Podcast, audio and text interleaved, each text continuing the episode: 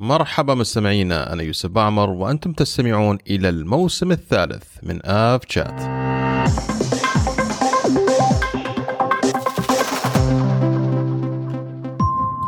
مرحبا مستمعينا في الحلقة الثانية من الموسم الثالث من آف شات آه سعيدين جدا نرجع في هذه الحلقة والحلقة راح يشاركني فيها زملائي عمران. مرحبا عمران. يا هلا والله يوسف مساك الله بالخير. وسعيدين إن نرد وياك في الموسم الثاني. ومكملين إن شاء الله موسم بموسم عشان آه نوصل ثقافة الطيران والمعلومات اللي نحن كنا ننشرها لكن بزخم أكبر وطاقه أكبر في هذا الموسم. بإذن الله بإذن الله تعالى. وإن شاء الله الموسم هذا زي ما ذكر عبد الرحمن في الحلقة الماضية انه تكون المعلومات منحوتة بشكل أفضل وأسهل وألطف إن شاء الله تعالى للمستمعين تكون ذو أكثر أو فائدة أكثر بإذن الله تعالى. على ذكر عبد الرحمن. مرحبا عبد الرحمن كيف الأحوال؟ الحمد لله. السير لا لورد الكابتن عبد الرحمن. الله يسلم طبعا مستمعين الحلقة هذه من أعداد محمد مهدي والأخت ميدان البلوشي والأخت كمان بنان وعبد الرحمن. الحلقة الماضيه أعتقد لما الأسبوعين الماضيات أو خلينا نقول الأيام الماضية كان تركيز العالم كله على الأزمة اللي صايرة ما بين روسيا وأوكرانيا وتأثيرها في مختلف القطاعات. طبعا أيضا تأثير على قطاع الطيران. وعندنا مقابلة أو مقابلتنا في الحلقة هذه أيضا نتكلم عن هذا الموضوع مع الأستاذ فيصل العسعوسي. استمتعوا استمعوا للمقابلة. المقابله جدا ممتعة وذو فائدة. آه طبعا مستمعينا قبل بداية كل حلقة أحب أذكركم دائما وابدا لا تنسوا تتابعوا حساباتنا على تويتر والإنستغرام وتستمعون على جميع منصات البودكاست البودكاست سواء Apple Podcasts Google Podcasts Spotify Stitcher كل مكان البودكاست باذن تعالى موجود ولا تنسونا وتدخلوا علينا بالتقييم. تشجعنا كثير وتساعدنا على الاستمرار. وكمان ملاحظاتكم تعليقاتكم أسئلة استفسارات راح نكون جدا سعيدين إن نستقبلها. وراح نرد عليكم زي ما نقول أول بأول أو نرد عليكم في الحلقة التالية. فأخواني خلونا نبدأ بفقره حلقة اليوم. اللي طبعا راح نبدأ بفقرة الأخبار. ومثل عندنا معلومة سريعة في 90 ثانية. ومن ثم المقابلة مع الأستاذ فيصل عسعوسي عن الأجواء الدولية وكيف إيش هي وكيف يتم تحديدها وأيضا فيما يتعلق بالإغلاق هذه الأجواء اللي تصير ما بين فترة وفترة واللي جالسين نشوفها الآن بزخم متسارع جدا في أوروبا ضد روسيا. مرحبا مستمعينا في فقرة الأخبار وخلونا نبدأ معاكم بفقرة عناوين أخبار اليوم وخلونا نمر على بعض العناوين المهمة. آه طبعا الكل ملاحظ ارتفاع أسعار النفط خلال الأيام الحالية وأثر هذا أيضا على ارتفاع طفيف في أسعار تذاكر آه في طيران الإمارات وتفاصيل مع عمران وراح تكون مع عمران. أيضا خبر مفاجئ من أمريكا حيث أعلن رئيس أو مدير الطيران الفيدرالي ال FAA ستيف ديكسون عن استقالته. آه راح نتعرف على هذا الموضوع بتفاصيل أكثر. آه إن شاء الله تعالى. عندنا كمان آه الجهاز الرقابة المالية والإدارية بسلطنه عمان أعلنت بعض الأرقام المهمة جدا. فيما يتعلق بالطيران العماني آه عن مراجعته خلال الفترة الماضية. فيها بعض التفاصيل جدا مهمة ومفاجئة حتى بالنسبة لي للأمانة. راح ناخذ إن شاء الله تعالى في تفاصيلها. ايرباص عندها تحديثات كثيرة آه مع عبد الرحمن اليوم آه من إعلان آه تحديثات للخطوط القوية الكويتية وتوقيع اتفاقية مع ايرباص وكمان اختيار ايرباص للطائرة 380 لاختبارات بعض المحركات الجديدة. اللي هي للوقود البديل والمستدام وما إلى ذلك. فخلوكم معنا في فقرة الأخبار. راح نبدأ إن شاء الله تعالى بالتفاصيل.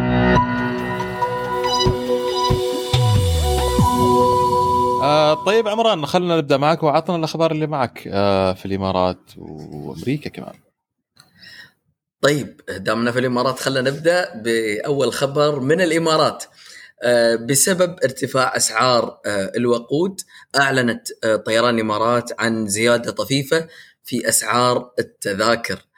وقال المتحدث باسم طيران الإمارات على ضوء ذلك عدلنا الأسعار بصورة طفيفة عبر شبكتنا. نحن نراقب عكثب تطورات أسعار الوقود التي تمثل حاليا وفي المدى المنظور وفي وفي مدى المنظور الأكبر عنصر كبير ومهم في تكاليف التشغيل. أعتقد الزياده جاية على الجميع الزيادة زيادة أسعار التذاكر أسعار الوقود في في ارتفاع حاد خصوصا بعد التوترات الأخيرة اللي شهدها العالم. طيران الإمارات اتخذت الخطوة وأعتقد إنها كانت سابقة لكن ما أعرف يعني أنا أعتقد إن الارتفاع هذا يشكل تحدي على كل شركات الطيران في العالم وهذه الخطوة بتكون يعني إذا ما تمت السيطرة على الأسعار ممكن إنها تكون بشكل عام على كل الدول. ولا شو تقول يوسف؟ إيه طبعا عمران يعني متعودين كل ما ترتفع أسعار الوقود نشوف إشكالية تصير في في قطاع الطيران. بسبب رئيسي ان إن هامش الربح جدا ضيق جدا ضئيل شيء بسيط جدا. فأدنى فلكتويشن في الأسعار يأثر تأثير كبير في في تكاليف الرحلات. وكنا نشوفها في في ارتفاع الأسعار الماضيه ما اعرف ذكروني إذا كانت في 2014 2015 في هذه الحدود ورجعت الآن مرة ثانية. وطبيعي إنها تتراكم هذه التكاليف وتوصل إلى إلى إلى التذاكر يعني زي ما شايفين. الآن مع الإماراتية قد تكون الاماراتيه اعلنوا لكن طبيعي جدا أعتقد تلحقها الشركات الثانية في تعديل أسعار التذاكر. أنا أنا كان السؤال في بالي شو بيكون مصير شركات الطيران الاقتصادية؟ اللي أصلا هي قائمة بشكل أساسي آه، يعني على تقليل التكاليف آه، وفي نفس الوقت بحيث أنها توفر آه، سعر موجود في متناول الجميع. هل بيكون الضرر عليها أكبر؟ هل أو انها هي بتواكب هذا هذه المشكلة أو هاي يعني بشكل عام بأنها أيضا ترفع الأسعار وممكن إنها ما تتحول أيضا إلى شركات طين اقتصادي بس سعرها مثل سعر يعني ال average cost لأن لأن عمران أعتقد المساله راح تكون نسبة وتناسب. يعني في حال الظروف كانت عادية راح تحس تشوف فرق ودائما راح يكون في فرق بين بين الأسعار التذاكر العادية آه، لشركات الطيران ال full service مقارنة بال low cost carrier لكن لما يرتفع ال threshold إنه بدل مثلا التذكرة الفلانية 100 دولار مثلا هي ك threshold لكن بسبب ارتفاع الأسعار صارت 120 دولار. فطبيعي ان حتى low cost بدل ما كان بدل ما كان مثلا 30 دولار يرفع إلى 35 40 دولار. فهمتني لا؟ فانظر هنا هي هي هي راح تأثر على الكل. ولا يمكن خاصه خاصه شركات الطيران الاقتصادي انها إنها مثلا تحافظ على إسعارها في في في, في ظل ارتفاع التكاليف هذا الشيء مستحيل حد حد يسويه. وإن عمل راح يكون فترة قصيرة جدا قد يتحملوا هذا الشيء. لكن الأسعار راح ترتفع يعني زي ما قلت لك هي نسبة التناسب راح ترتفع آه مع الكل آه مباشرة يعني. طيب الخبر الثاني بعد من الإمارات حيث أعلن آه، مطار دبي الدولي آه، عن تسجيله أو حصوله على لقب المطار الأكثر ازدحاما في عام 2021 بعد ما استقبل آه، أكثر من 29 مليون مسافر في 2021 آه، طبعا مطار دبي شهد زيادة آه، تقريبا تعد 12% من نسبة المسافرين مقارنة بالعام الماضي اللي هو 2020 يعني يعد هذا أمر طبيعي يعني بسبب تداعيات الجائحة ومنع السفر. في 2019 سجل مطار دبي أكثر من 89 مليون مسافر. لك أن تتخيل إنها يعني تنخفض يعني ينخفض الرقم بنسبة كبيرة آه، وبعدين يعني حقق التعافي ب 2021 آه، اللي هو في 29 مليون مسافر. آه، لا تزال يعني أنا أشوف الرقم لا يزال متأخر ولكن مقارنة بباقي يعني مطارات العالم قاعدة تسجل أرقام مبهرة. آه، المطار أيضا يتوقع أنه آه، يتوقع أنه يسجل زيادة في حركة المسافرين في 2022 آه، بما أنه بدأ في الفترة الماضية يشغل رحلاته بالطاقه استيعابية بنسبة 100% كما كانت عليه قبل الجائحة. وإن شاء الله يعني عدد المسافرين راح يتغطى ويتعدل يعني خصوصا الأعوام القادمة. الحمد لله خطر الجائحة تلاشى بشكل كبير. فنحن نتوقع إن شاء الله مطار دبي وغيره من المطارات تسجل آه، ارتفاع في أعداد آه، المسافرين في الفترة الجاية. إن شاء الله تعالى. خصوصا عمران لما نقارن الأرقام بأرقام 2019 هي أرقام خلينا نسميها السنة أرقام قياسية على مستوى العالم من ناحية عذرا من ناحية نمو حركة الطيران والسفر والأرقام اللي حققتها والأرباح أيضا اللي كسبتها شركات الطيران. ففجأة من 2019 نتكلم إلى هبوط الحاد اللي صار بسبب الجائحه في 2020 آه ومثل ما 21 فأعتقد نعم النمو النمو طبيعي جدا خصوصا لما نتكلم عن الشركات زي الإماراتية وشركات الكبار على مستوى العالم. وأيضا راح نشوف مثل هذه الأمثلة في أمريكا حتى آه النمو اللي حاصل. طبعا مش لسه ما وصلوا إلى إلى إلى أرقام 2019 أعتقد باستثناء فلاي دبي آه تكلمنا فيها الحلقة الماضية واللي قبلها آه لكن يا أعتقد انه في الطريق بإذن الله تعالى. آه وإن إن شاء الله كل الشركات ترجع أو الحركة القوية إن شاء الله ترجع تعالى ترجع إلى ما قبل إلى 2019 وأفضل إن شاء الله تعالى. لا تنسى يعني مطار دبي آه يعني يعد واحد من أهم المطارات آه على مستوى العالم لعدة أسباب طبعا آه كون مدينة دبي هي مدينة يعني آه يعني صديقه للمسافرين آه علاوة على ذلك موقعها اللي يقع بين قارتين آه آسيا وأوروبا آه مهمة جدا في ال connection flights اللي هي الرحلات المتواصلة آه تعد ممر هام جدا لربط رحلات الشرق بالغرب. فأعتقد نعم الموقع الاستراتيجي اللي موجود خصوصا لشركات الطيران في دول الخليج اذا بالأخص نتكلم الإماراتية والقطرية أعطاهم هذا المحور انهم يكونوا حلقة الوصل ما بين الشرق والغرب آه، زي ما ذكرت آه، عمران. طيب ما دام ذكرنا عن الغرب تريد أن ننتقل لأمريكا ولا تريد نرجع لها بعدين؟ إيش رأيك؟ خلينا ننتقل لأمريكا. ننتقل لأمريكا. طيب أنا آخذ الخبر ولا أنت تاخذه يا يوسف؟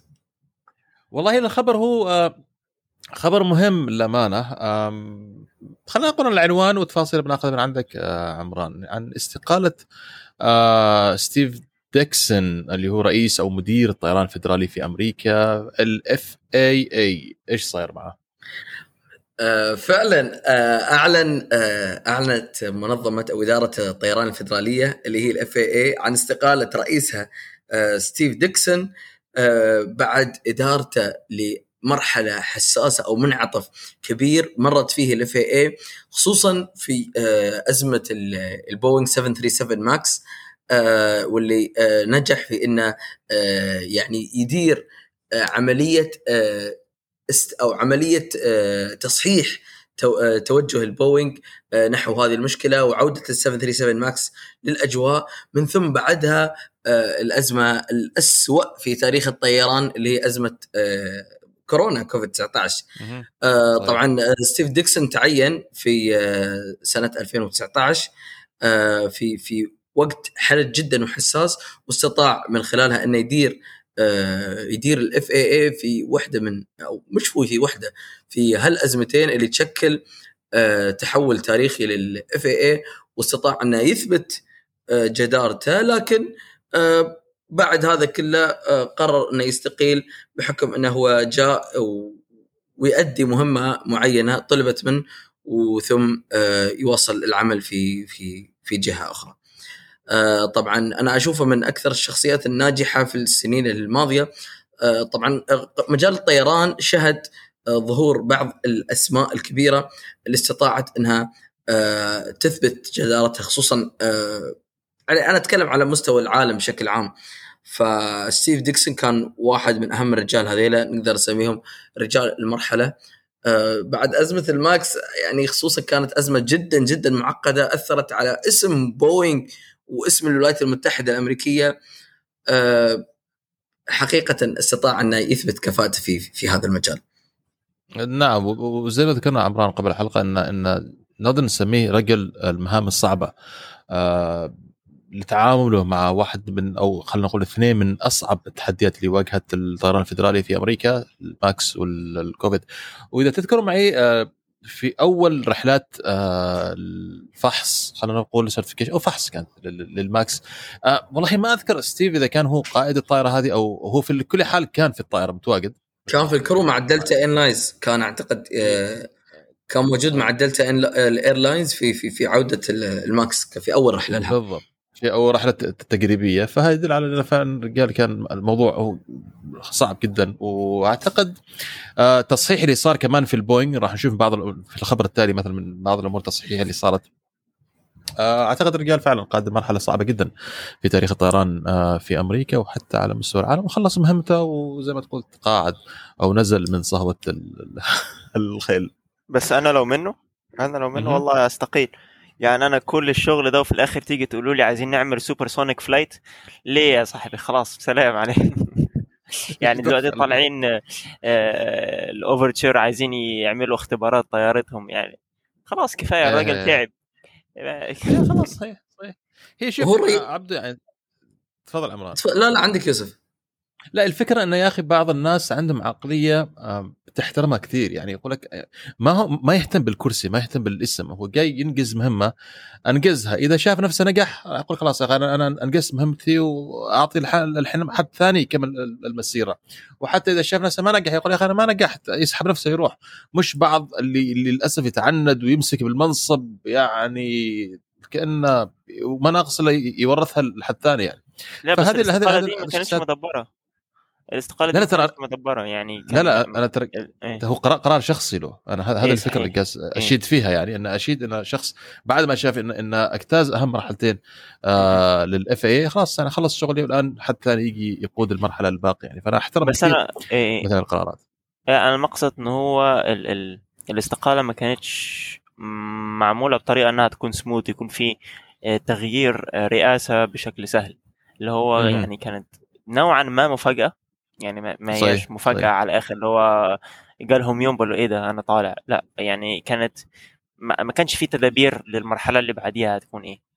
آه عبد الرحمن وسامح سامحني أقطع نقطتك. أنت ذكرت هاي النقطة آه هو أعلن انه انه بيأخر استقالته إلى نهاية مارس بحيث انه تتم آه يعني إعادة أو إعادة الهيكلة بشكل أكثر سلاسة وما يأثر هذا على يعني على على إدارة ال FAA والمرحلة الحساسة اللي اللي اللي يمر فيها ال FAA فهو اتخذ هذه الخطوة كخطوة احترازية بحيث إنه يضمن آه، استبدال الإدارة كيف يكون آه، بدون يعني بدون أي عراقيل ثانية. صحيح صحيح. إيه، بالضبط. حتى, حتى البديل بعد يكون موجود يعني. إيه. وقت الاستقالة أتوقع كان يوم 31 الشهر القادم صحيح؟ نعم نهاية نهاية مارس إيه. Yeah. نهاية مارس. أنا الم... هو طبعا في أي شغل أو في أي organization لما واحد بيقدم استقالته لازم يكون في notice فهذه آه. هو أنا شوف زي ما قلت هو قرار شخصي هو بالنسبة له انه انه خلاص يعني انه وقته خلص. فانظرها من هذا المنظور. وزي ما قلت يعني ما هو قرار آآ آآ إداري خلينا نقول بشكل بآخر يمكن. فعلى كل حال هذا اللي صار في أمريكا وعسى إن شاء الله تعالى الأخطاء اللي ارتكبوها ال FA في المرات الماضية والدلع اللي كان يدلعوا في بوينغ آه، ما يتكرر مرة ثانية. فعلى طاري الدلع عبد الرحمن إيش اللي صار كمان في الخبر التالي والدلع ال FA للبوينغ؟ خل خل دلع ال FA دلع ال FA البوينغ بيجيك الحين أصبر عاد في الخبر الثاني. تسمح لي عاد أنا باخذ الخبر آه، الجاي من البوينغ. آه نعم الخبر آه من بوينغ حيث آه يعني ال FAA رفضت منح البوينغ صلاحية ترخيص ال 787 آه طبعا خطوة طبعا شوي ما أقول لها غريبة بحكم انه كان ال كانت ال FAA في فترة من الفترات تحابي البوينغ بشكل كبير. آه أعلنت ال FAA إنها ما راح تعيد صلاحية يعني صلاحية الموافقة على ترخيص الطائرات آه إلى البوينغ. ولكن إن هي ال FA نفسها هي اللي بتولى آه، هذا النوع من التصاريح وأوضحت بمجرد استئناف عملية تسليم ال Dreamliner 787 فإنها ستجري عملية التفتيش وتحتفظ بصلاحية السماح آه، لطيران كل طائرة جديدة بنفسها بنفس ال FAA حتى تتأكد من مراقبة الجودة والسلامة. طبعا هذه خطوة تصحيحية للي كان يستوي في ال MAX. كانت البوينغ عندها ال green light يعني في في في في سالفة آه، تصاريح آه، طيران ال 737 MAX واعتقد إنها سببت مشكلة كبيرة. فال FAA قاعدة تتوجه بشكل عام في الفترة الأخيرة نحو التصحيح نقدر نسميه. بالضبط الكلمة الصحيحة اللي ذكرتها عبد عمران هي فعلا إنها تتجه إلى تصحيح ومن أغرب الأشياء فعلا اللي اللي تفاجات فيها هي مسألة إن بوينغ هي من كانت من كانت تقوم بإصدار تراخيص لطائراتها آه، نيابة عن ال FAA وهذه أعتقد من الاشكاليات اللي سببت اللي صار في ال MAX وحتى زي ما ذكرتكم شباب المشاكل البطارية اللي كانت في ال seven 8 في البدايات. هذه أيضا من الاشكاليات اللي تسببت بسبب قد يكون هذا لها دخل. فيا آه، بعودة التراخيص إلى ال FAA وإنها رفضت إنها ترجع هذه التراخيص مرة ثانية أو اصدار هذه التراخيص إلى البوينغ. أعتقد واحدة من أهم الخطوات التصحيحية اللي اتخذتها بوينغ في في الفترة الحالية. آه مو بس كذا ترى أنت أي. تحتاج دائما تحتاج إلى آه، تدقيق خارجي. مو أنت اللي تقيم المنتجات اللي عندك. فقسم قسم الجودة قسم الجودة بالعادة هو الحين تابع لبوينغ فقد يكون له يعني يسعى في الأول والأخير إلى آه، إنه يحقق أهداف الشركة ويتبع مصالح الشركة نقدر نسميها لكن يوم يكون عندك آه، جهة مراقبة مثل في جهة يعني ذات وزنها فهذا الشيء يعني يقدر يخلي البوينغ تتفادى وايد من الاخطاء اللي هي قاعدة تتغاضى عنها. بالضبط. طيب دام تكلمنا عن بوينغ خلينا ننتقل لأخبار الايرباص مع كابتن الايرباص عبده. آه طبعا نيجي على الخليج أو آه وأول خبر تابع لإيرباص النهارده هيكون لطيران أديل اللي استلم طيارة جديدة من الإيرباص 320 نيو آه نيو إنجن أوبشن. اختارت الخطوط الجوية للطيارة الجديدة دي اسم معين اللي هو النصل. وبصراحة اسم شوية حلو يعني. طبعا ده بيزيد عدد الطيارات اللي في الأسطول إلى 19 آه الطائره الجديده آه زي ما قلنا من ايرباص آه 320 يعني أنا أنا أنا شايف في تطور كتير في في في الخليج. آه بالنسبة لطيارات الايرباص سواء عندنا كالجزيرة وطيران أديل. أتوقع حتى طيران سلام عندهم برضو طفرة في في الايرباص 3 نيو. آه، أنتوا رأيكم إيه عن عن الهيكلة الجديدة اللي بتحصل في في الخليج العربي. الحين بشكل عام مثل ما أنا ذكرت قبل في واحدة من الحلقات إن آه، الطيران الاقتصادي نقدر نقول قاعد آه، يعني يواجه يعني مثل ما نقول طفرة كبيرة في المنطقة. والطيران الاقتصادي نقدر نقول يقوم غالبا على ال A 320 وال 737 إذا تكلمنا عن البوينغ.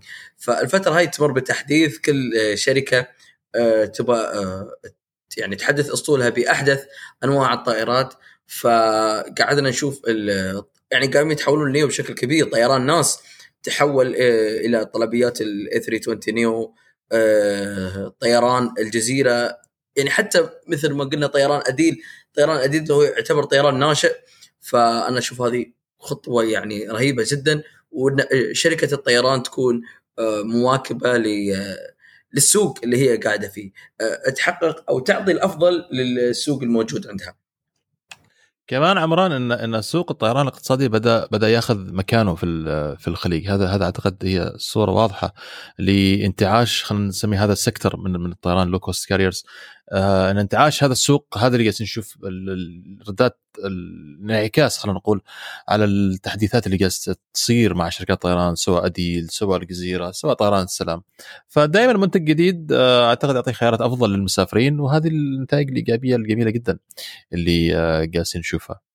لو حتى نلاحظ إن إن ال low cost carriers في الخليج صح هم low cost carriers لكن ال business model الخاص بهم مختلف تماما عن ال business model لل low cost carriers المتواجدين في أوروبا وفي أمريكا. يعني هناك بيكون الهدف اللي هو from A to B with the lowest possible uh, uh, pricing. ماشي؟ لكن هنا في في شوية requirement يعني أنت لو لو خيروك تطير low cost carrier في الخليج ولا في أوروبا هتختار إيه؟ لا طبعا في الخليج. وأنا مغمض عيني بعد. بالضبط ما في شك. في في على الأقل requirement معين واصل. صحيح. صحيح. آه نكمل أخبارنا في الخليج وبرضه آه الكويتية أعلنت هيكلة جديدة للأسطول.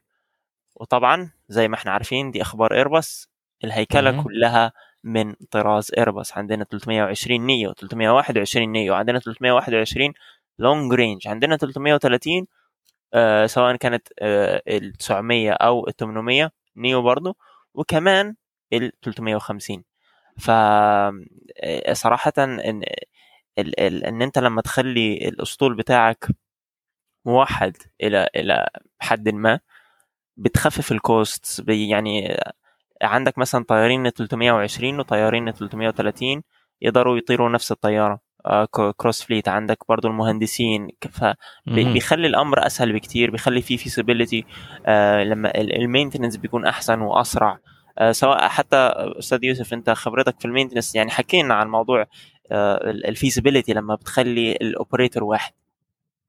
هي عمران آه عبد الرحمن تكلمنا في الموضوع هذا كمان فيما يتعلق بالخبر القطرية اللي تذكر المرة الماضية؟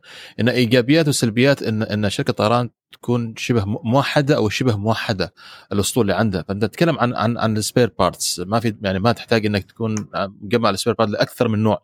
من الطائرة. نتكلم عن ال certification للمهندسين والأطقم الفنية اللي راح يصلحوا ويشتغلوا على هذه الطائرات. إنه ما يحتاج إنك تجيب آه، الشهادات المختلفة اللي مختلف أطقم الهندسية اللي عندك أنت. وأشياء كثيرة توفر على نفسك آه، كثير. وزي ما قلت ال cross آه، إيش الكلمة كانت؟ cross fleet؟ ال cross fleet نعم. ال cross fleet نعم. أيضا هي مفيدة جدا. طيار على 330 يقدر يطير 320 إذا احتاج إذا هناك في خط محتاجين فيه الطيار.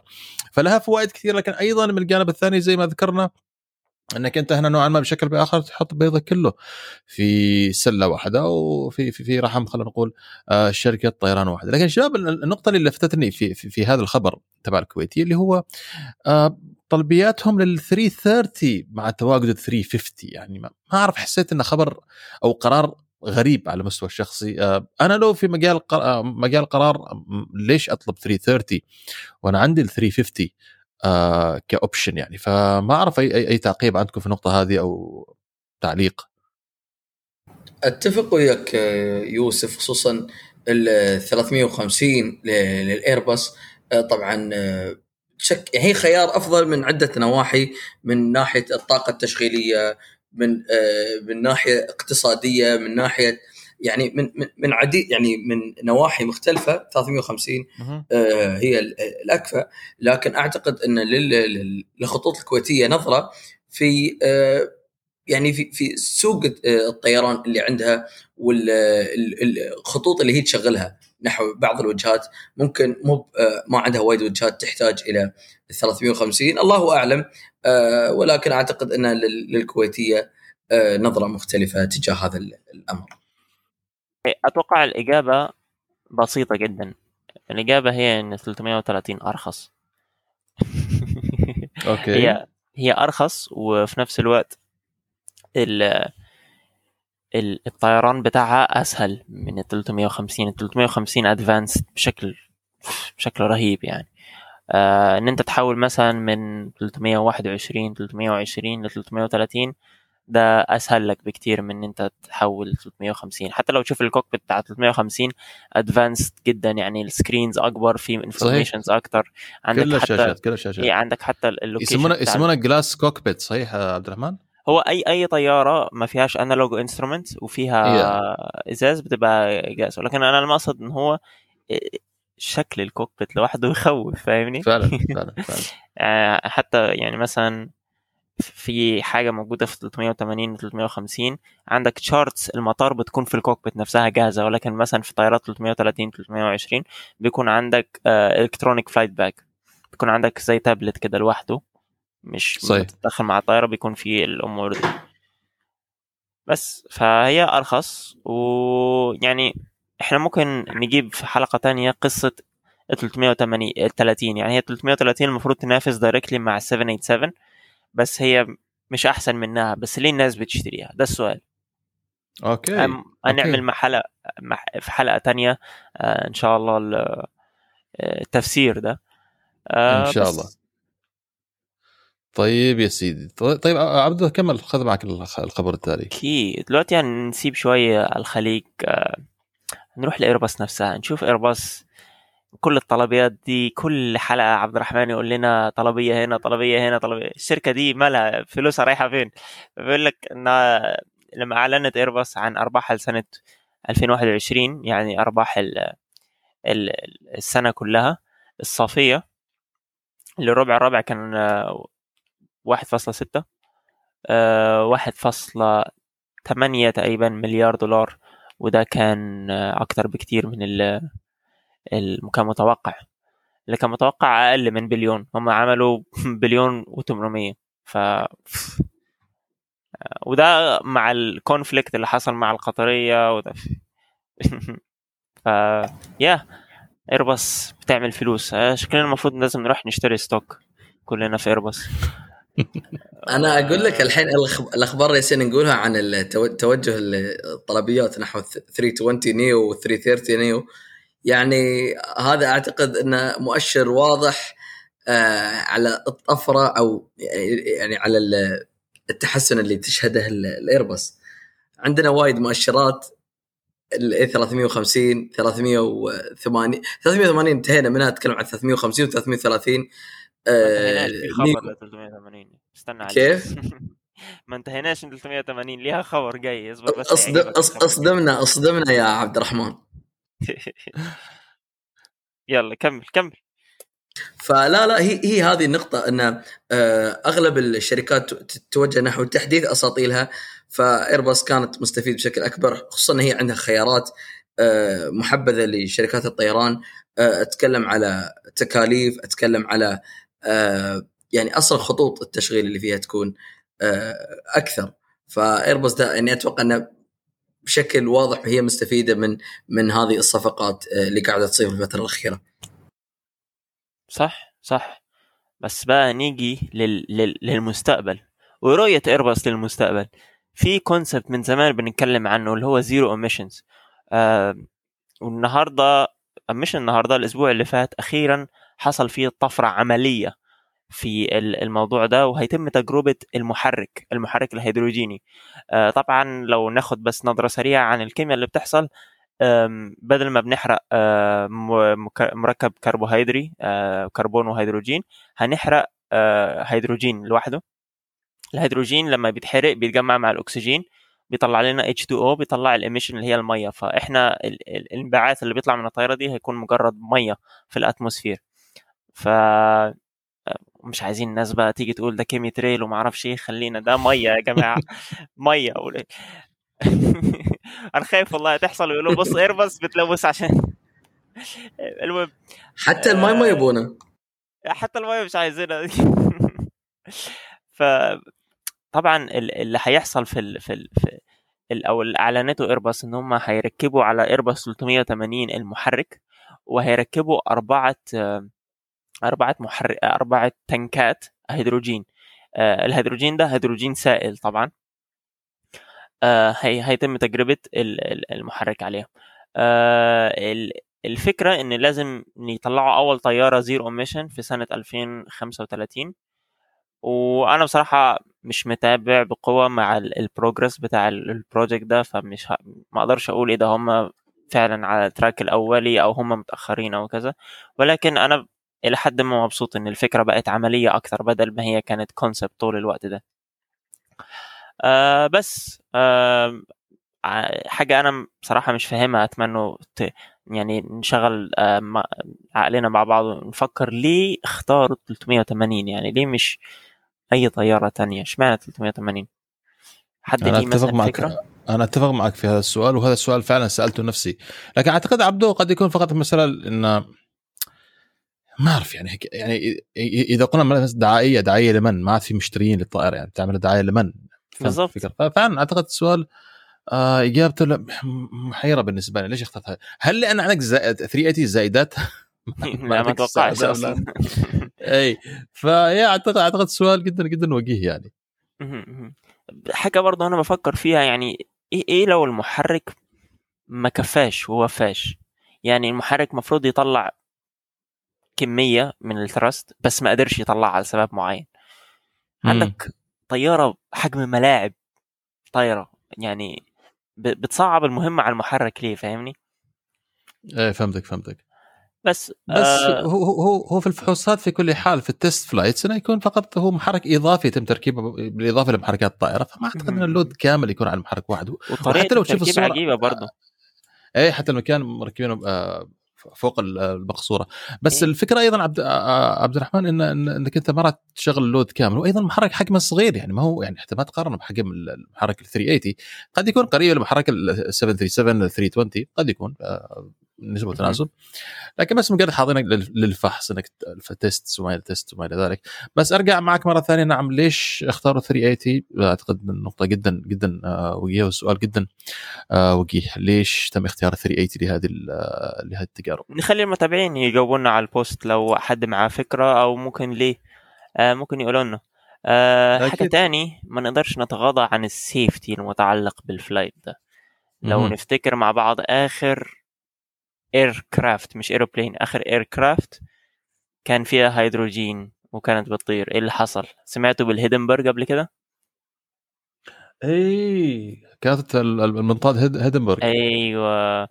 اخر آخر حاجة طياره كان فيها هيدروجين ما كانتش ماشية بطريقة حلوة. فربنا يستر المرة دي. بإذن الله بإذن الله تعالى بإذن الله تعالى. على كل حال أعتقد أيضا تقنية عبد الرحمن تغير كثير عن عن عن الستينات والأربعينات مقارنة بالآن يعني. صحيح صحيح صحيح فيا لابد إن الكونتنجنسي موجود الاحتياطات موجودة والقرار يعني الاحتياطات موجودة زي زي, زي ما ذكرت. على كل حال طيب أعتقد عبد- خلصت الأخبار اللي عندك أخذ خلاص. بعض بعض مجموعة الأخبار اللي عندي. أنا خلنا نبدأ من العراق وعودة شركات الطيران العالمية إلى الأجواء العراقية حيث أعلنت آه، الشركة العامة لخدمة الملاحة الجوية في العراق بعودة شركات الطيران العالمية لاستخدام المجال الجوي للبلاد بعد توقف منذ عام 2014 بعد سيطرة تنظيم الدولة الإسلامية. خلينا نسميه تنظيم- الدولة اللا إسلامية داعش على أجزاء واسعة من البلاد. ويشار إلى أن العراق يقع على مسار طائرات الطائرات المتجهة من آسيا إلى أوروبا، في الواقع قبل الأزمة العراقية قبل أزمة داعش يعني اللي كان يتابع يتتبع حركة الطائرات القوية يشوف إن هناك خط مزحوم جدا كان يقطع العراق. وأخيرا الحمد لله الأجواء بدأت سليمة وآمنة للطيران ورجعت شركات الطيران انها تستخدم الأجواء العراقية.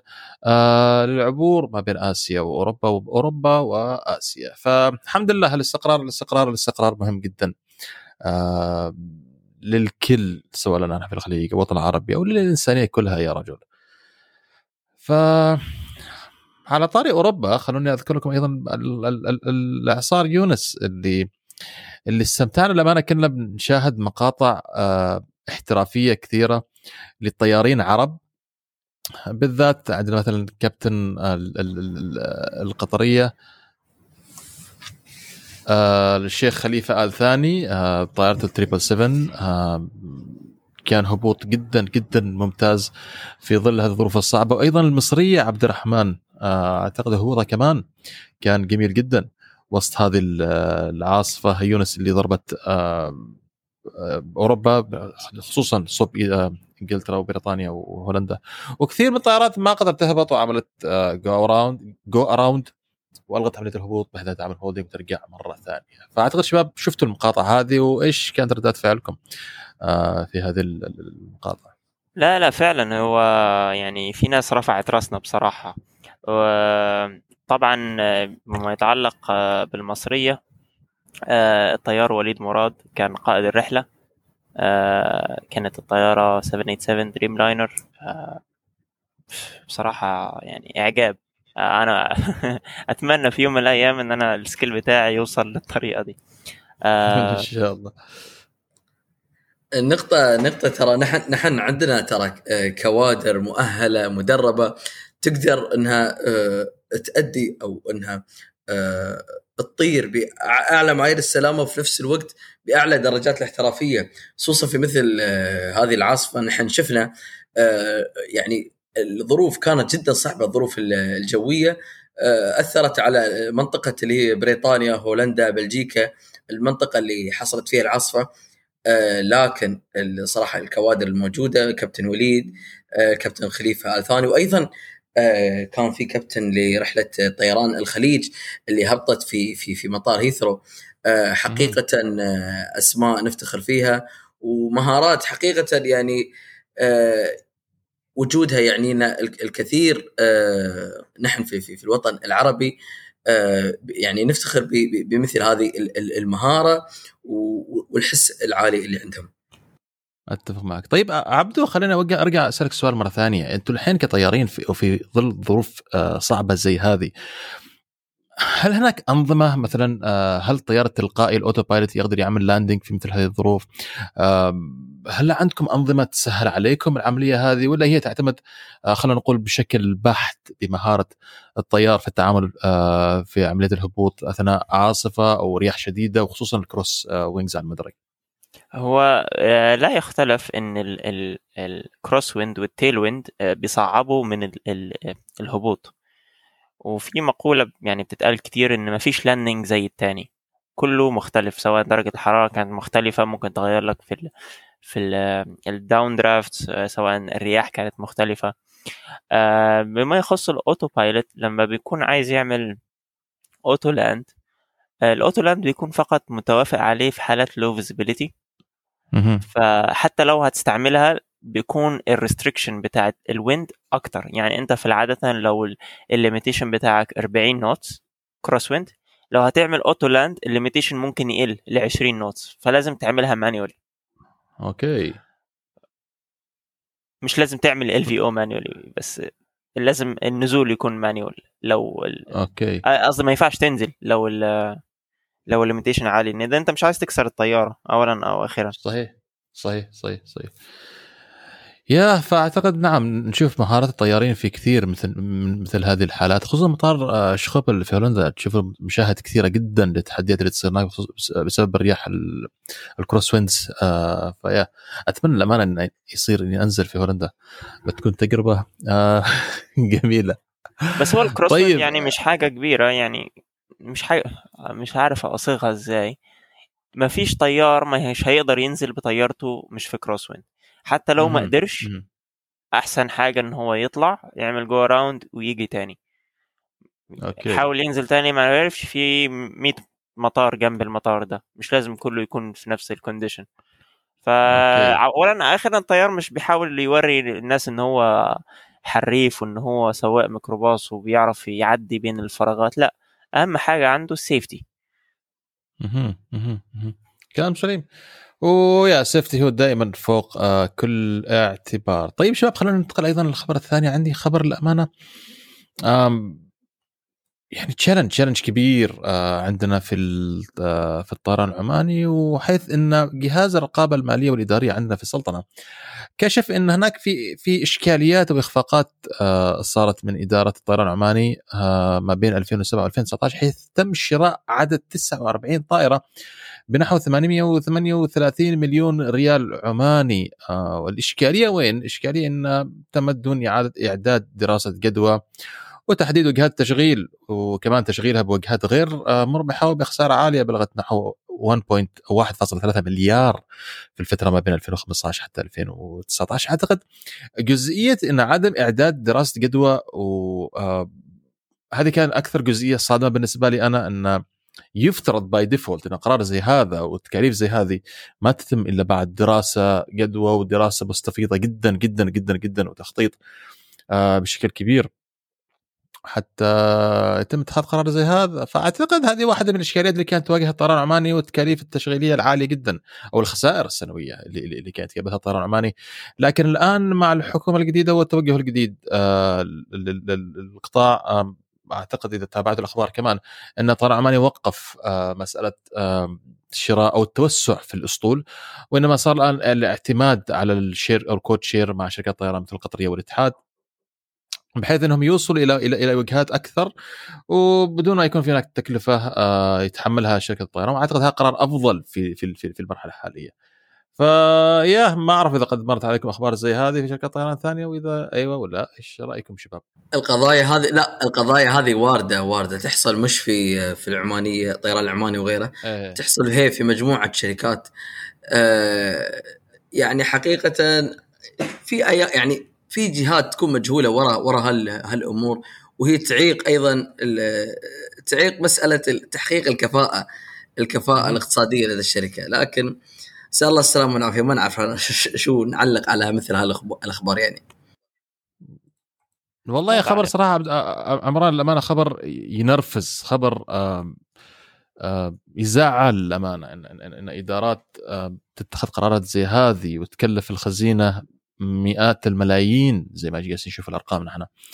وأنت للأسف ما عندك دراسة جدوى ولا ولا حددت الوجهات تشغيل بشكل المجدي وكمان إنك تشغل وجهات غير مربحة. يا أخي نتفهم أحيانا إن هناك بعض الوجهات آه، قد ما يكون سبب تشغيلك لها سبب اقتصادي آه آه خلينا نقول بس قد يكون قرارات سيادية. أنت بمعنى أنت محتاج ضروري يكون عندك كونكشن مع الدولة الفلانية أنت محتاج يكون عندك خط هذا لازم يكون موجود هذه تصير طبيعي جدا ونتفهم هذا الشيء.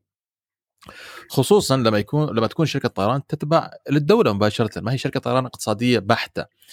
آه لكن أعتقد يعني زي ما أقول أن تأتي أخيرا خير من أن لا تأتي ابدا. أعتقد اللي جالس يقوم فيه جهاز الرقابة المالية والإدارية آه أعتقد عمل كبير والقرارات اللي تم اتخاذها كمان آه عن طريق مجلس الإدارة بإشراف رئيس مجلس الإدارة محمد البرواني. زي ما قلت بإيقاف آه، مشروع توسع الطائرات في طيران عماني اعتقد قرار سليم وإن شاء الله تعالى مع الوقت آه يوصل ال break even وإن شاء الله يبدأوا يحققوا الأرباح ومن بعدها يفكروا في التوسع. طيب آه، دام عبد الرحمن no comment خلوني أنا آخذ الخبر الختامي لحلقة اليوم. واحد من الأخبار الإيجابية آه، فيما يتعلق بكوفيد.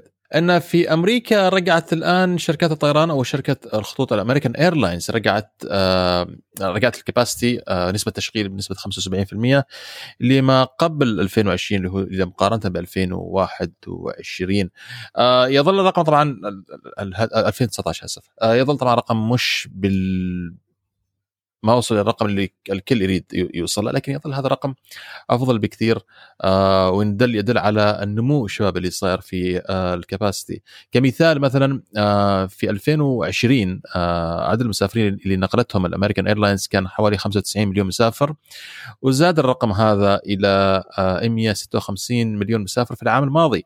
طبعا في عام 2019 عام الأرقام القياسية نقلت American Airlines لحالها حوالي 215 مليون آه مسافر. وأيضا فيما يتعلق بالوجهات لا زال هناك الوجهات آه ما شغل كل الوجهات آه سواء الداخلية أو حتى الخارجية. أعتقد حتى الوجهات الخارجية تم تشغيل فقط نصف هذه الوجهات الخارجية. لكن خلال السنة هذه خلال سنتين أعتقد 2023 و24 زي ما كانت تعلن آياته إن شاء الله ترجع بيئة الطيران إلى 2019 وإن شاء الله يبدأ النمو بإذن الله تعالى بشكل تدريجي. بإذن الله.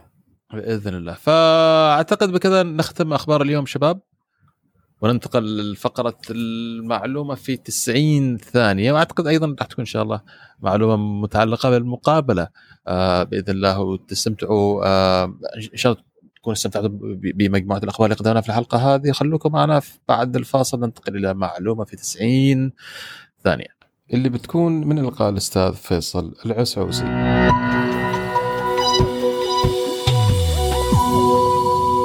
المعيار الأساسي الذي يتم على أساسه تقسيم جدول عمل المراقب الجوي هو ضمان تركيز كامل للمراقب الجوي خلال فترة عمله.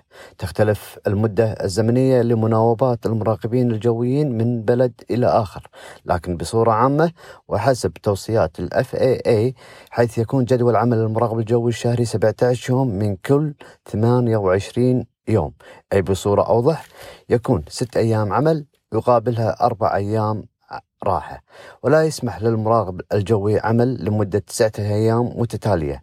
عادة تكون المناوبة اليومية لمدة ثمان ساعات وعادة ما يتوقع المراقب الجوي تغير في المواقع أي تبادل أدوار مع مراقبين جويين آخرين حيث على سبيل المثال وليس الحصر يتغير دور المراقب الجوي من ال ground control إلى ال tower control حيث تضمن هذه العملية تنشيط الدماغ بصورة دورية كما تكون هناك فترة راحة مدتها تقريبا 30 دقيقة بين كل فترة عمل.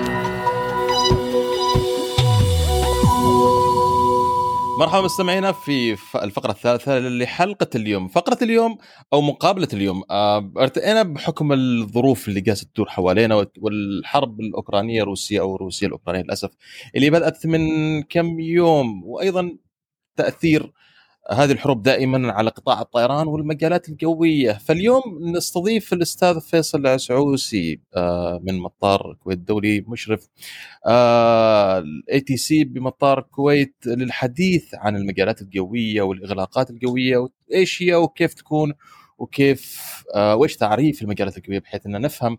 لما نسمع كل يوم خبر أن تم إغلاق مجال جوي فلاني وفلاني وفلاني على حركة الطائرات الروسية إيش اللي صاير وكيف اللي يصير. مرحبا أستاذ فيصل أبو أسماء في حلقة اليوم.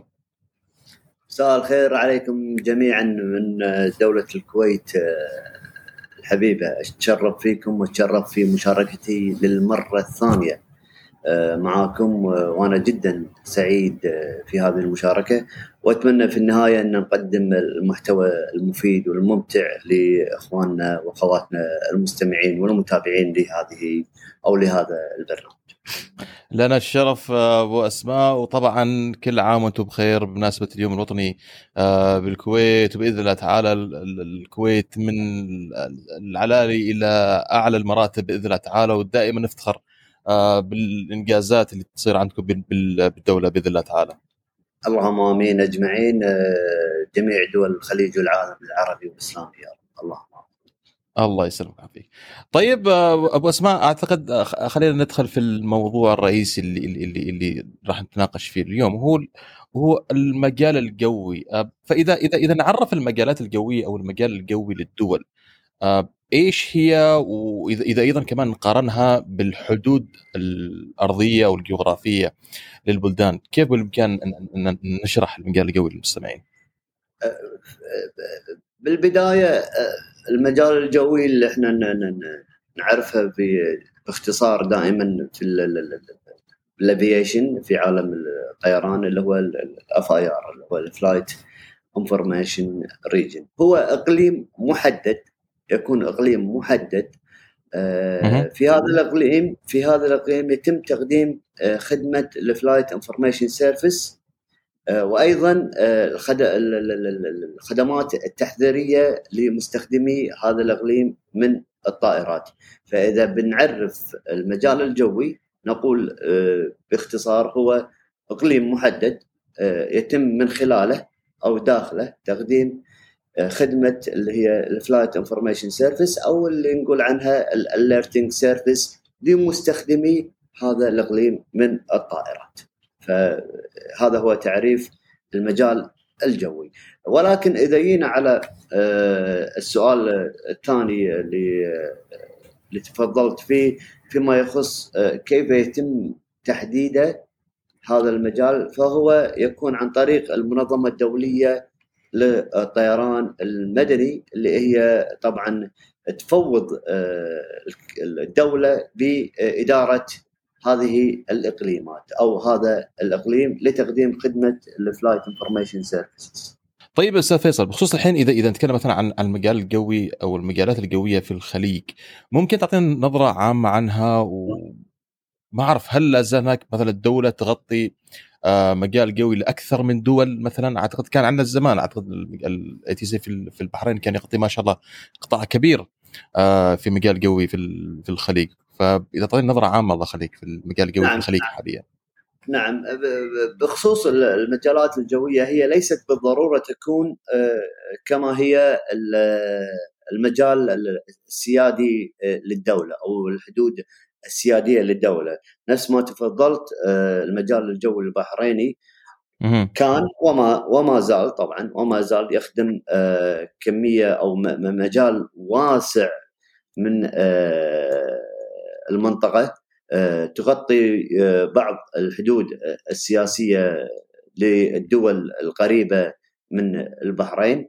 على سبيل المثال وليس الحصر يعني دولة قطر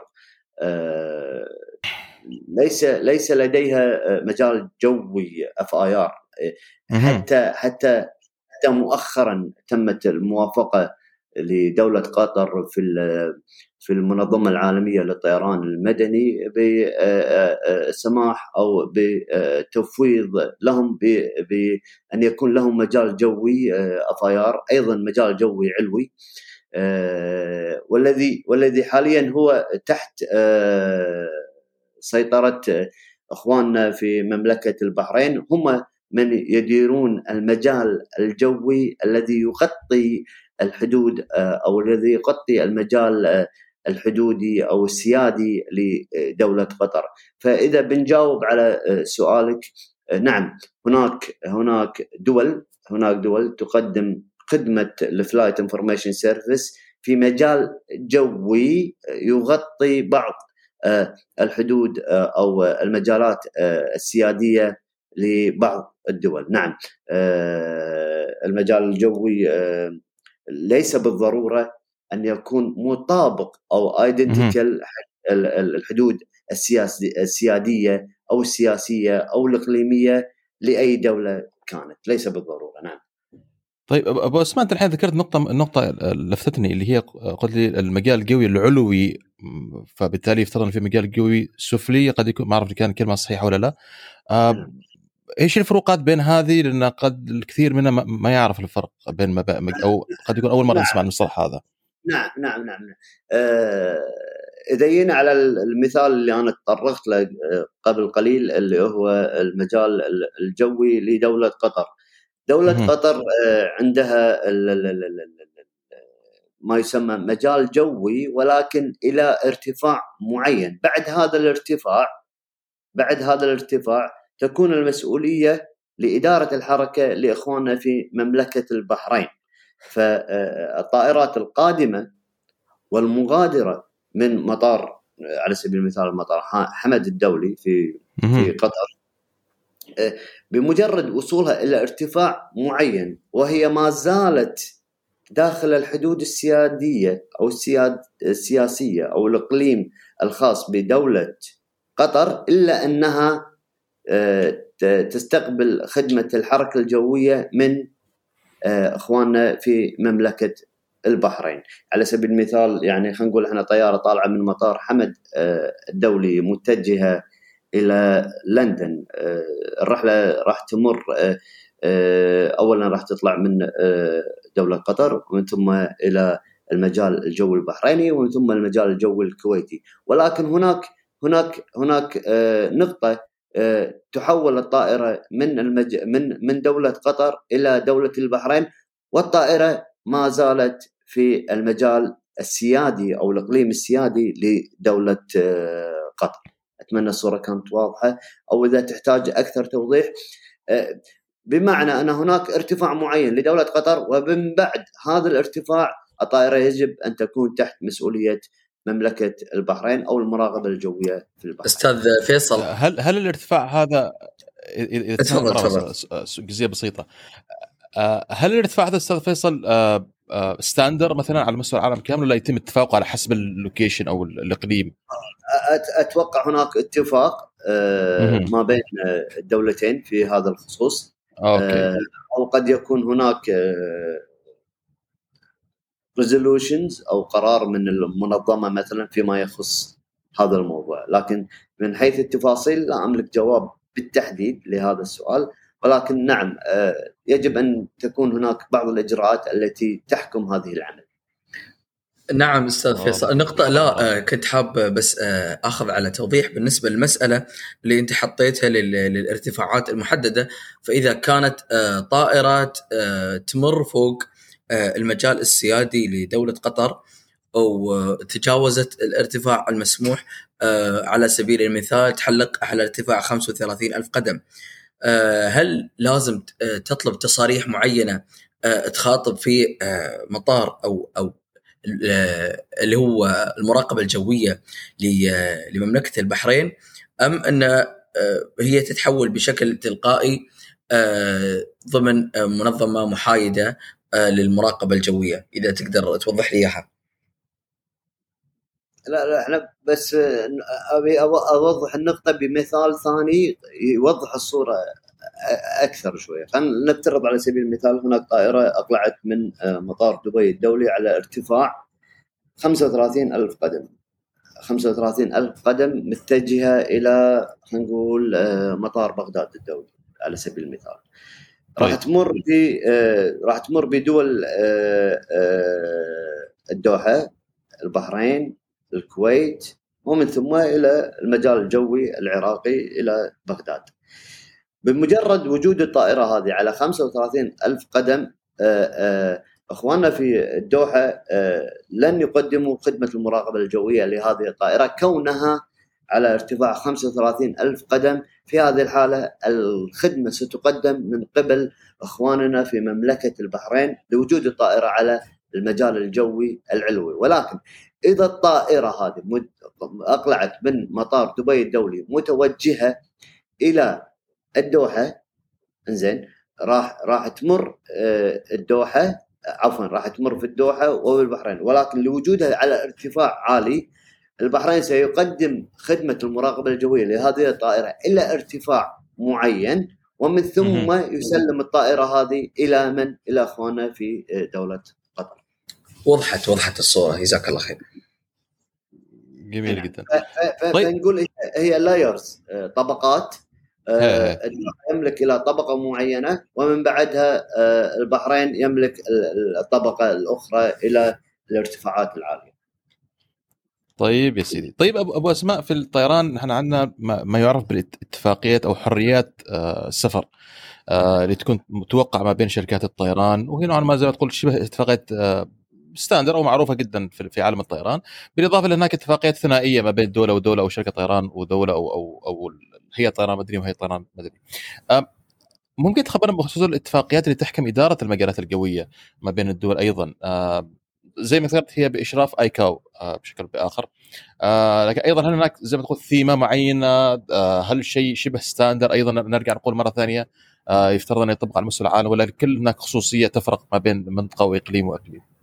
نعم آه، في- فيما يخص هذا الجانب آه، بخصوص الاتفاقيات بين الدول إحنا نتكلم في الاتفاقيات اللي هي ال operation okay أنا ما اتكلم عن الاتفاقيات ال- ال- اتفاقيات النقل الجوي لأن هذا شيء مختلف تماما آه، وهو من اختصاص ادارات النقل الجوي أو خلينا نقول السي اي اي في كل دوله آه، ولكن اذا جينا نتكلم عن اتفاقيات ال- ال- العمليات بين الدول آه، نعم هناك اتفاقيات آه، عمليات بين كل دولة ودولة آه، خصوصا آه، لما أقول بين كل دولة ودولة لا أقصد جميع الدول ولكن أقصد على سبيل المثال نحن في الكويت هناك هناك اتفاقيات لل operation بيننا وبين بغداد.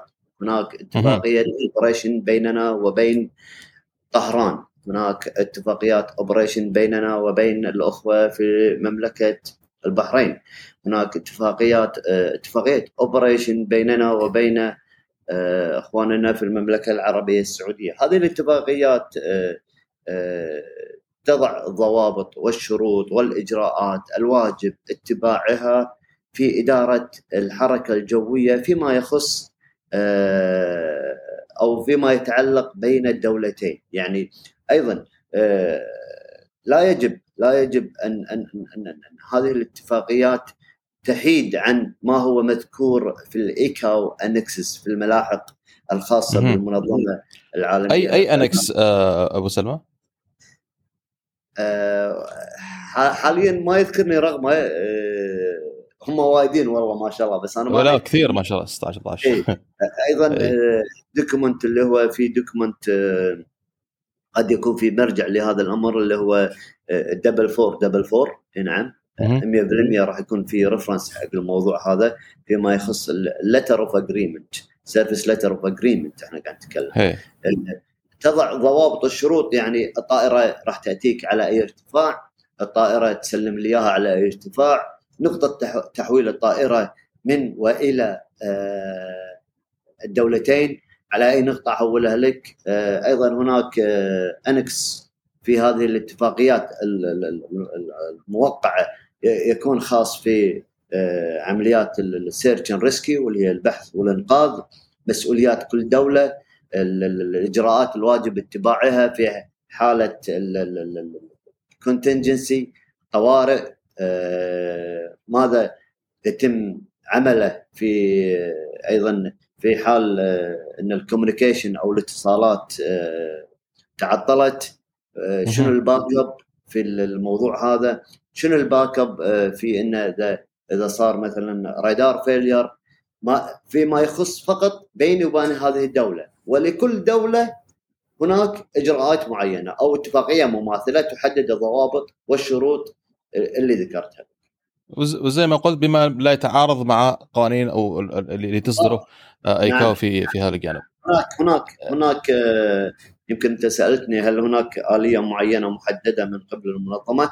هناك templates معين يتم يتم ال- الاستعانة فيه لوضع هذه الاتفاقيات بالشكل الصحيح وتكون آه، format موحدة وهي آه، فورمه آه، مقدمة من المنظمه العالمية للطيران.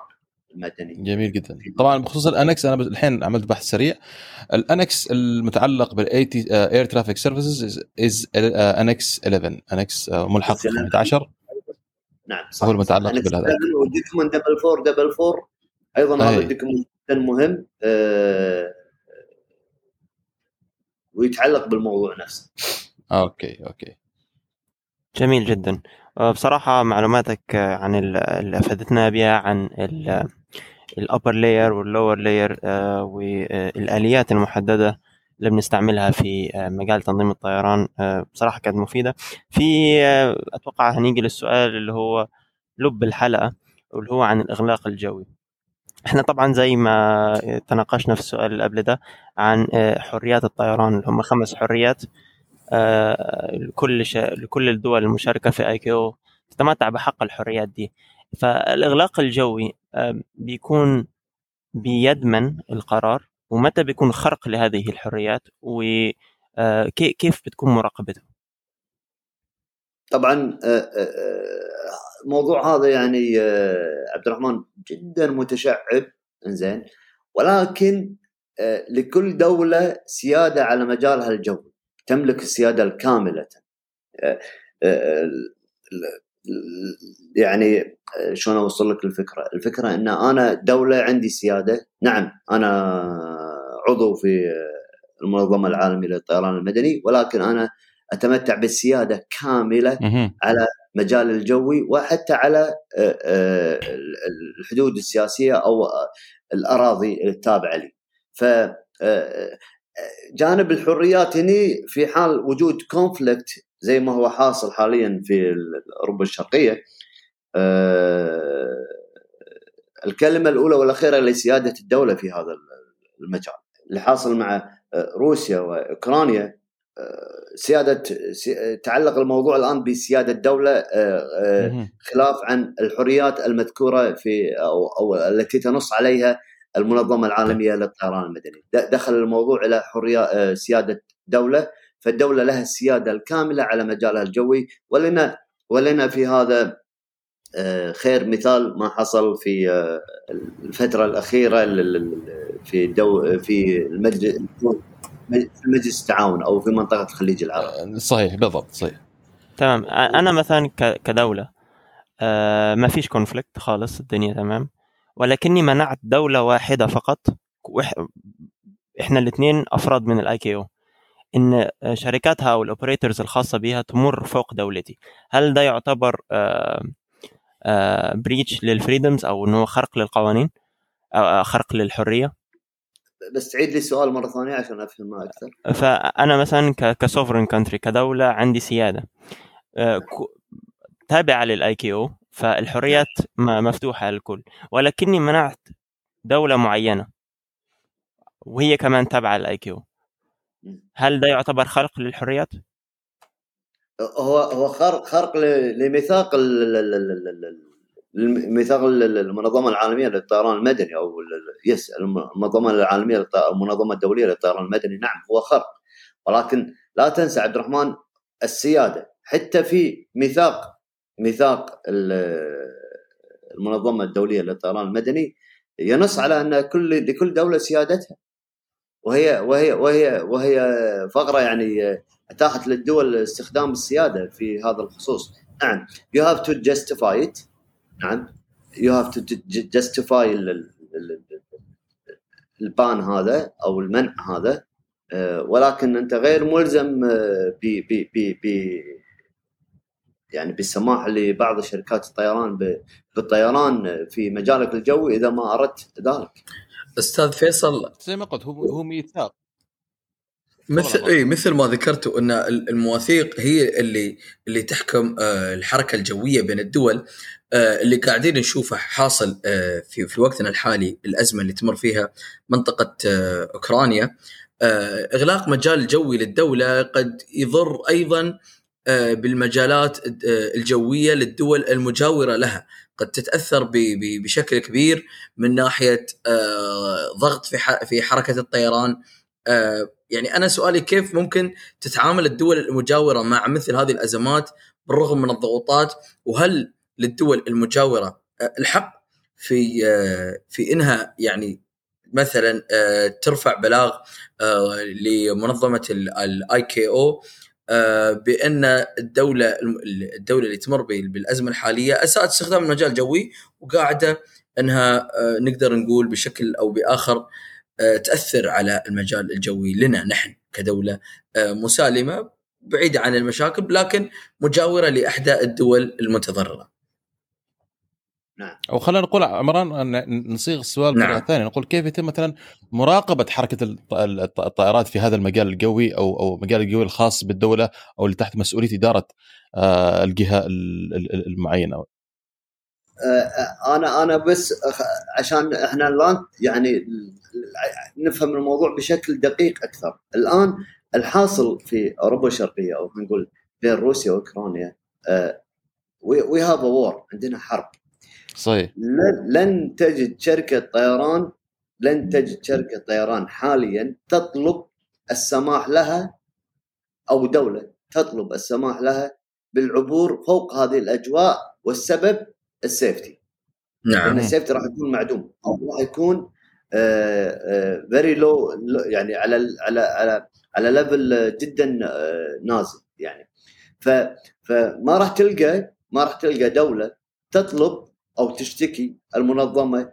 نعم راح يشتكون إن هم تأثروا ولكن ما راح يطالبون بأن فتح الأجواء لهم لأن هناك حرب قائمة بين هذه الدول أو آه، المنطقة اللي فيها no fly zone زين لأن لأن في conflict لأن في حرب قائمة. فلن تجد لن تجد دولة أو شركة طيران تطلب من آه، الجهات المعنية بالموضوع بالسماح لها بالطيران فوق هذه الأراضي أو فوق هذه المناطق والسبب يعود إلى الأمانة. لأن they don't they don't want to compromise the safety عندهم أو حياة الركاب.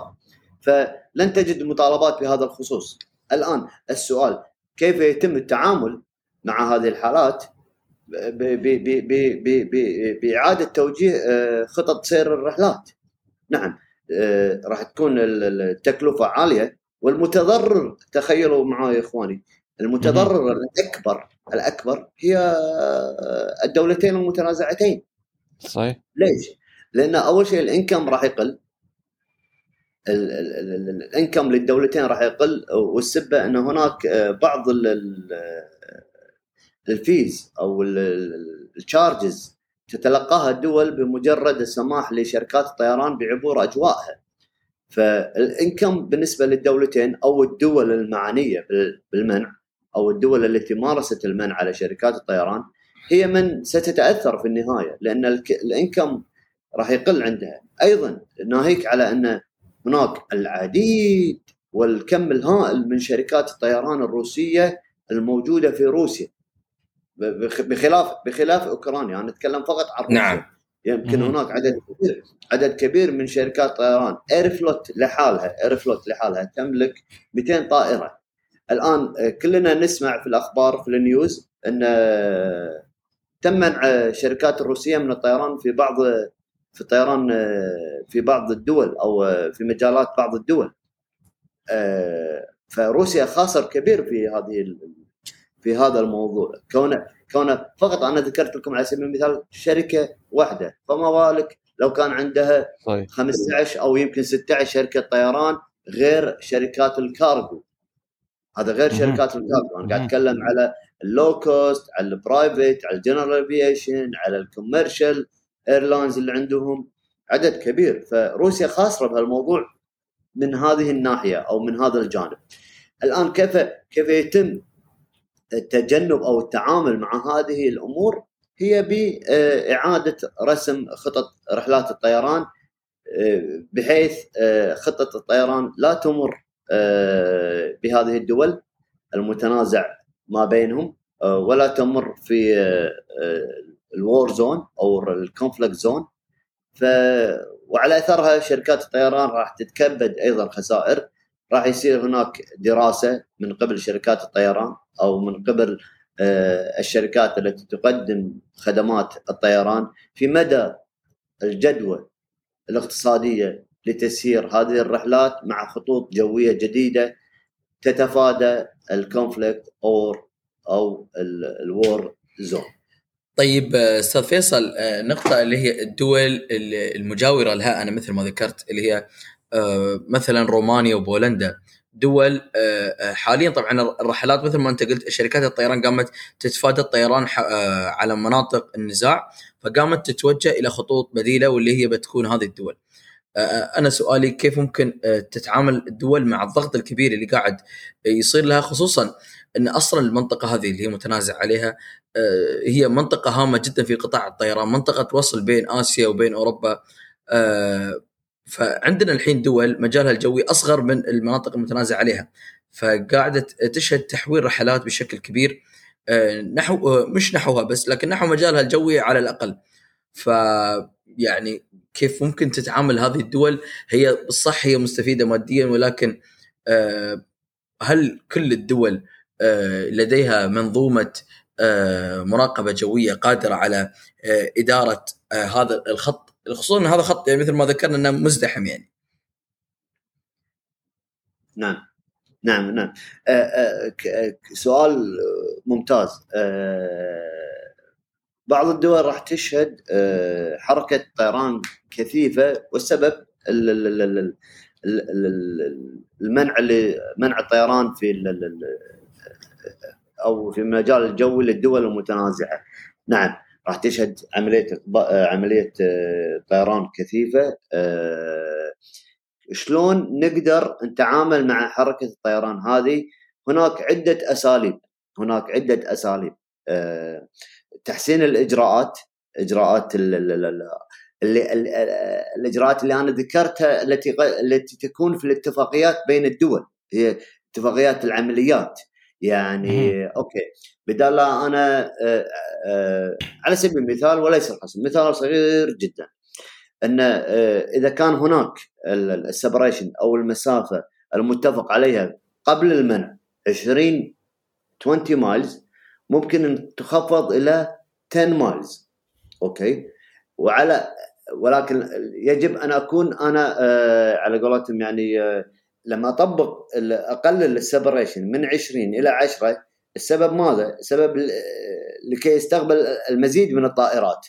ال 20 راح يكون العدد قليل لكن العشرة راح يكون العدد طائرات أكثر. فالحالة أنا استقبلت طائرات أكثر ولكن بنفس الوقت يجب أن أتبع جميع الإجراءات والقوانين المنصوص عليها في ال annexes بما يتطابق مع ال infrastructure اللي عندي. يعني آه، على سبيل المثال آه، إذا قانون يقول لي إذا بتطبق 10 اميال يجب أن يكون عندك A و B و C. فلازم يكون عندي A و B و C عشان أطبق العشرة instead of 20 عرفت نقصد؟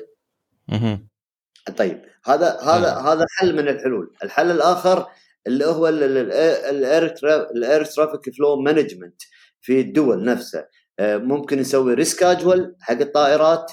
ممكن آه، نشوف متى عندي ال peaks ال peak time متى عندي ال low low rush hours مثلا أو ال peak hours متى تكون عندي أحاول إن أنا أنسق الجدول أو أنسق حركة الطائرات بما يخدم الدولة أو بما يخدم المنظومة بين الدول.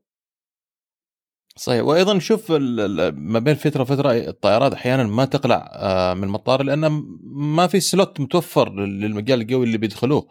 فتأخر نعم. طائره ساعة ساعتين أو أحيانا تأخر بزيادة إلين ما يكون هناك في slot متوفر. ال ATC يعطيهم الإذن فهذيك نعم. هذيك الساعة الطائره تقلع فهذه أيضا من الأسباب اللي قد آه، تسبب التأخير. آه، أستاذ فيصل أشكرك جزيل الشكر على وقتك آه، في الحلقة هذه. للأمانة استمتعنا معك واستمتعنا استمتعنا كمان بسماع صوتك معنا. للمرة الثانية وإن شاء الله تعالى الجايات كمان كمان وكمان إن شاء الله تعالى. أكيد يا رب. أنا أنا بس أحب أوجه كلمة أخيرة لكم. شكرا لكم. شكرا جميع الأخوة المشاركين. شرف لي إن أنا أكون معاكم للمرة الثانية. أستمتع دائما بوجودي معكم. لم أتردد لحظة آه، عندما وصلتني الدعوة آه، جزاك الله خير. رغم إنه كان very short notice يعني يا دوب البارحة بتواصل معك أيوة، أنا جزاك الله خير ابدا هذا اللي هذا اللي شوي يعني يمكن يمكن ما خلاني جاهز ذهنيا 100% بالعكس لكن بالعكس تاكد بالعكس. تاكد تأكد تماما إن أنا آه، دائما أكون سعيد من مش في مشاركتي معاكم. وأتمنى إن شاء الله إن قدمنا الشيء الذي يفيد آه، آه، إخواننا وأخواتنا المستمعين للبرنامج المميز اللي صراحة يعني أنا أعجز عن تقديم إعجابي. فيه. ألف شكر ألف شكر. أستاذ فيصل كفيت ووفيت جزاك الله خير. إضافة يعني آه، رائعة للابشات من من الحلقة اللي اللي استضفناك فيها قبل 30 ألف قدم. آه، حقيقة آه، تثري المشاهد بكل يعني بكل ما يعني يطلبه المشاهد وبكل ما يحتاجه من هذه القيم والمعلومات خصوصا في مجال المراقبة الجوية. إضافة ممتازة وجزاك الله خير. وأتمنى نشوفك إن شاء الله في حلقات جاية. أتمنى كذلك. أتمنى شيء. شرفتنا شرفتنا الله يرفع قدرك وبكذا مستمعينا نكون آه، خلصنا فقرات حلقة اليوم وأتمنى أيضا المقابلة والمعلومة في 90 ثانية كانت آه، ممتعة واستمتعتوا فيها. آه، إيش رأيكم شباب؟ عمران إيش رأيك بمقابلة اليوم ومع الأستاذ فيصل؟ وكمان المعلومة آه، لحلقة اليوم. حقيقة أستاذ فيصل ثروة كبيرة في في مجال المراقبة الجوية خصوصا عندنا في الوطن العربي. نحن نحتاج الناس اللي آه، تغذينا أو إنها آه، تبصرنا بشكل أكبر عن مجال المراقبة الجوية. آه، بشكل عام عندنا في في مجال الطيران كثير برزوا في آه، في مجال آه، الطيران بحد ذاته ومجال هندسة الصيانة، مجال العم- ال- آه، العمليات التشغيلية، لكن مجال المراقبة الجوية يظل مجال آه، يعني آه، قل ما تلقى حد يتميز فيه آه، والأستاذ فيصل حقيقة أضاف لنا الشيء الكثير في في هذه الحلقة. إيه نعم وأعتقد اضافته دائما في ال- في ال- آه، معنا كانت في الحلقة الماضية في ال 30 ألف قدم وكمان الآن دائما إضافة جدا مهمة وجميلة جدا خصوصا في هذا الجانب فيما يتعلق بالمراقبة الجوية آه عبده أي كلمة ولا نختم حلقة اليوم؟ أنا أتمنى فعلا المشاهدين يكونوا استفادوا إن إحنا جبنا aviation professionals في ال- الحلقة دي وإن شاء الله كوعد أو كحاجة ملحقة برسالتنا في البودكاست إن إحنا دايما نوفر لكم مع- معلومات من مصادر موثوقة وإن شاء الله في المستقبل القريب نحاول آه، نوفر مقابلات مع professionals سواء كانوا آه، متعمقين في مجال الطيران أو في مجالات متعلقة بالطيران سواء كانت في ال legality. سواء في غيره بإذن الله بإذن الله تعالى. يعطيكم الف عافية جميعا إخواني وملتقانا إن شاء الله الحلقة الجاية وأشكركم مستمعينا على الاستماع والمتابعة ونشوفكم على ألف خير.